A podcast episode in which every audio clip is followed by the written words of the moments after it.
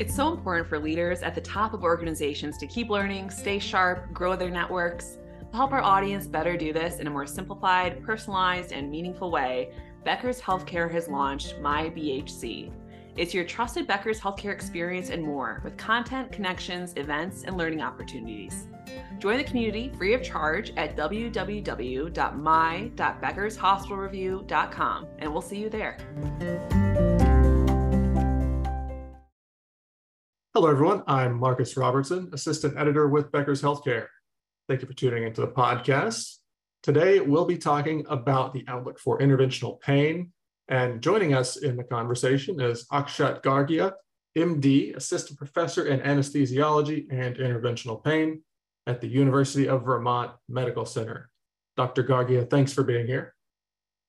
Thank you for inviting me. Pleasure to talk to you. Absolutely. Looking forward to it. Well, let's go ahead and dive in. Uh, so, can you tell our audience a little bit about yourself? Uh, you know, a bit about your background, your story. Sure. Uh, my name is Akshat Gargya. Uh, I'm a fellowship trained and board certified interventional pain physician and anesthesiologist. I completed my fellowship in interventional pain medicine at the prestigious Weill Cornell Tri-Institute Pain Medicine Fellowship Program uh, which included training at New York Presbyterian Hospital, Memorial Sloan Kettering Cancer Center, and Hospital for Special Surgery. I currently work, as you uh, told, as an assistant professor in anesthesiology and pain management at the University of Vermont Medical Center. Uh, I was recently awarded FIPP, which stands for Fellow of Interventional Pain Practice at the World Congress of Pain in Hungary.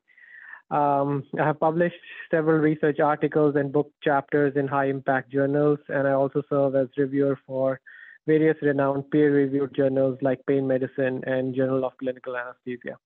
Okay, so uh, uh, idle hands, uh, you know, is the devil's work, maybe something that you subscribe to. Very busy man, lots of accomplishments.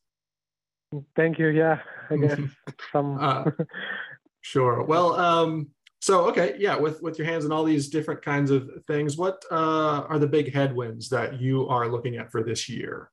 So I believe over the past few decades, the field of pain management has experienced significant growth, but there are still several issues that are currently impacting the effectiveness of our procedures. And that's what me and my team are currently looking at in University of Vermont to address these issues. Some of these are, first of all, uh, adequate patient selection and ad- identifying the right patients for minimal invasive procedures in neuromodulation like peripheral nerve stimulation. Since not all patients will respond adequately to treatment, it is important to carefully evaluate each patient uh, so to ensure that they are a good candidate for the procedure. Cost is also a factor, and some of the pain procedures can be expensive, and many insurance plans may not cover the entirety of the cost.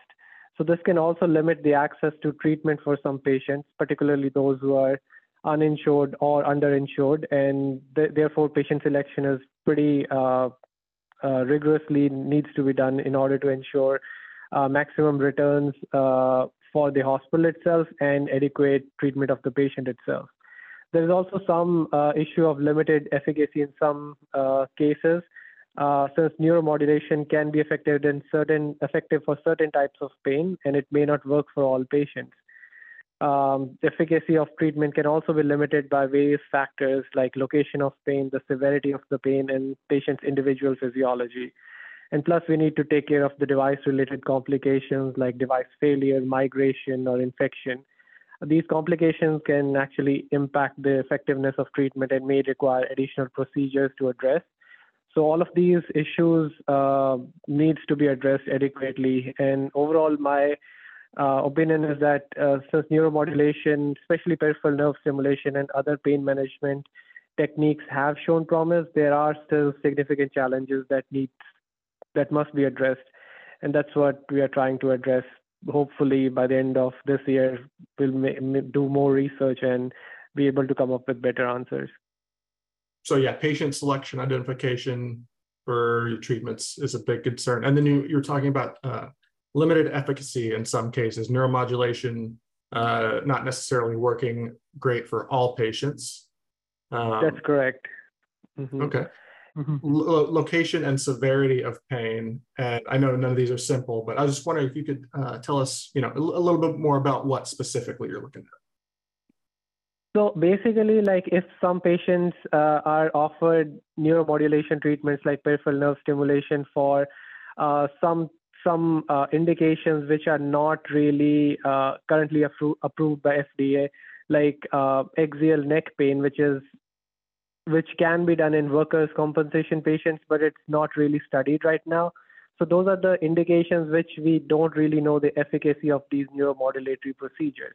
But if we have good patient selection, like we are doing it for peripheral neuropathy, which has uh, which we have adequate data and research for us to have better out- outcomes, that that is more required. But that being said, like some off patients, uh, some like in some cases, we can offer it to patients uh, and take it as a research project rather than telling them this may or mm, this may not be the best treatment, but this is the only treatment we have. So we'll we are treating you on, on a case by case basis and seeing if it works for it for you or not. That's a better approach to take rather than giving like uh, really high expectations that this will work for you so that's something which we need to address at this point that some of these technologies are very new and we don't really know all the indications. So that needs to be addressed from a patient to patient basis that how much can we offer a treatment modality uh, before we have sufficient research to back our opinion regarding it and how will it affect the patient also because they have to pay money either from their insurance or if it is a workers comp is from the company of the worker great advances here, you're saying, but we need to kind of avoid looking at these new treatments, new procedures as a magic pill. That's correct, yes. Okay. Um, well, what about spine and orthopedics specifically? How do you see that field evolving over the next two or three years? So I believe the field is constantly evolving as you know that newer technologies and techniques are being developed to improve patient outcome and reduce recovery times. I believe uh, there is growth of outpatient orthopedic procedures with advancements in minimally invasive procedures like microdiscectomies. And um, since like some of the orthopedic surgeries can have variable outcomes, the involvement of pain management physician early during the course of treatment may be something which uh, can be promoted early. I recently uh, submitted a case report regarding a patient who had bilateral quadriceps tendon rupture. And right now, there isn't much research done on these patients. Uh, if the patient has chronic pain, even after the orthopedic surgery is done to repair the quadriceps tendon rupture. And I offered the patient a peripheral nerve stimulator. So, I mean, there are new advances happening in the field of orthopedic surgery, but involvement of a pain physician uh, early during the course of the uh, course of problem or even later after the surgery can provide newer treatment options. Uh, plus, advances uh, advances in regenerative medicine are another one. Uh, since some of the uh, research regarding this field has evolved, and uh, Medicare, I believe, has recently approved it for various uh, conditions for adequate reimbursement of the patient as well. Previously, it was all cash based. So, over the next few years, we may see more research and development in this area as well. Um, overall, I believe spine and orthopedics field is expected to evolve rapidly over the next few years, with a greater emphasis on personalized medicine, patient satisfaction, and adoption of new technologies and techniques to uh, improve outcomes and enhance the patient experience.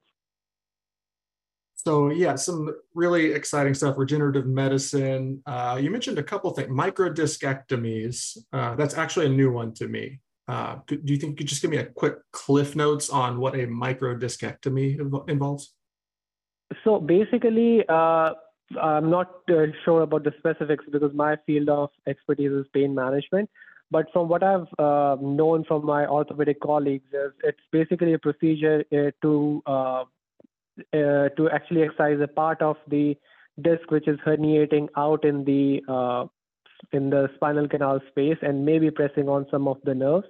But rather than making a uh, making actually a doing an extensive orthopedic uh, spine procedure or surgery in the back, they go through very minimal invasive uh, techniques and create very small incisions. And through that, uh, there are scopes which can be inserted down to the level of spine, and they can just chip out the part or fragment of the disc which is protruding out. So uh, the recovery time is pretty faster. The patient uh, doesn't need to be hospitalized for a longer period of time. Uh, the post-op course is pretty adequate since the patient doesn't require a lot of pain medications, and the outcomes are are pretty decent and I would say comparable to the open procedures which were done before. What's really amazing to me is is just how uh, how much less invasive a lot of these things are getting and staying, you know, about as effective, sometimes more.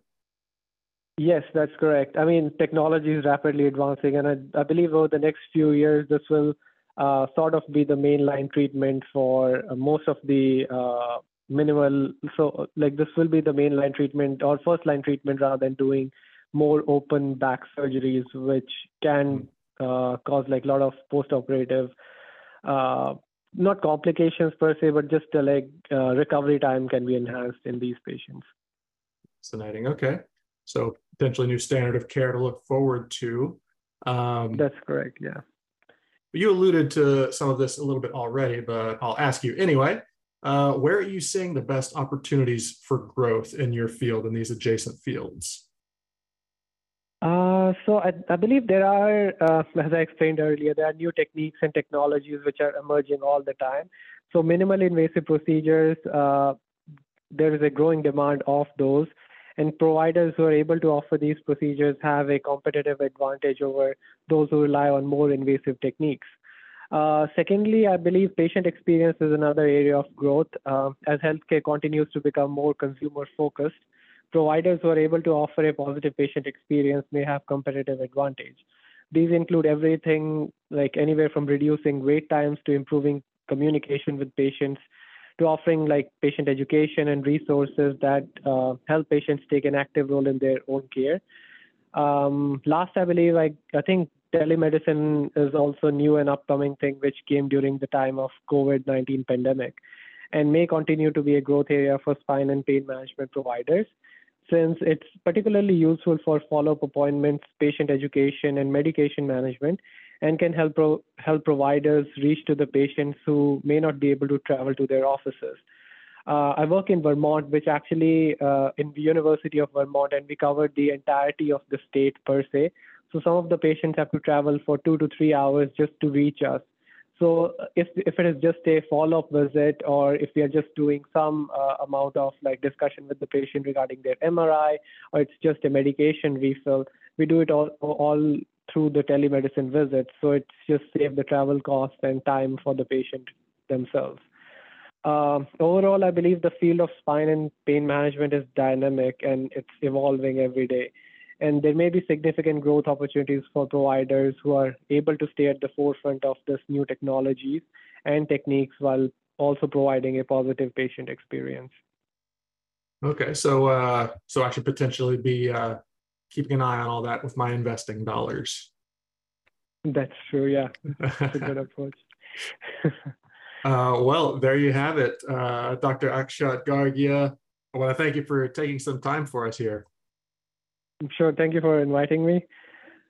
Yeah, absolutely. It was fun. It was a pleasure. And yeah, same here. For our listeners, you can tune into more podcasts from Becker's Hospital Review at beckershospitalreview.com slash podcasts.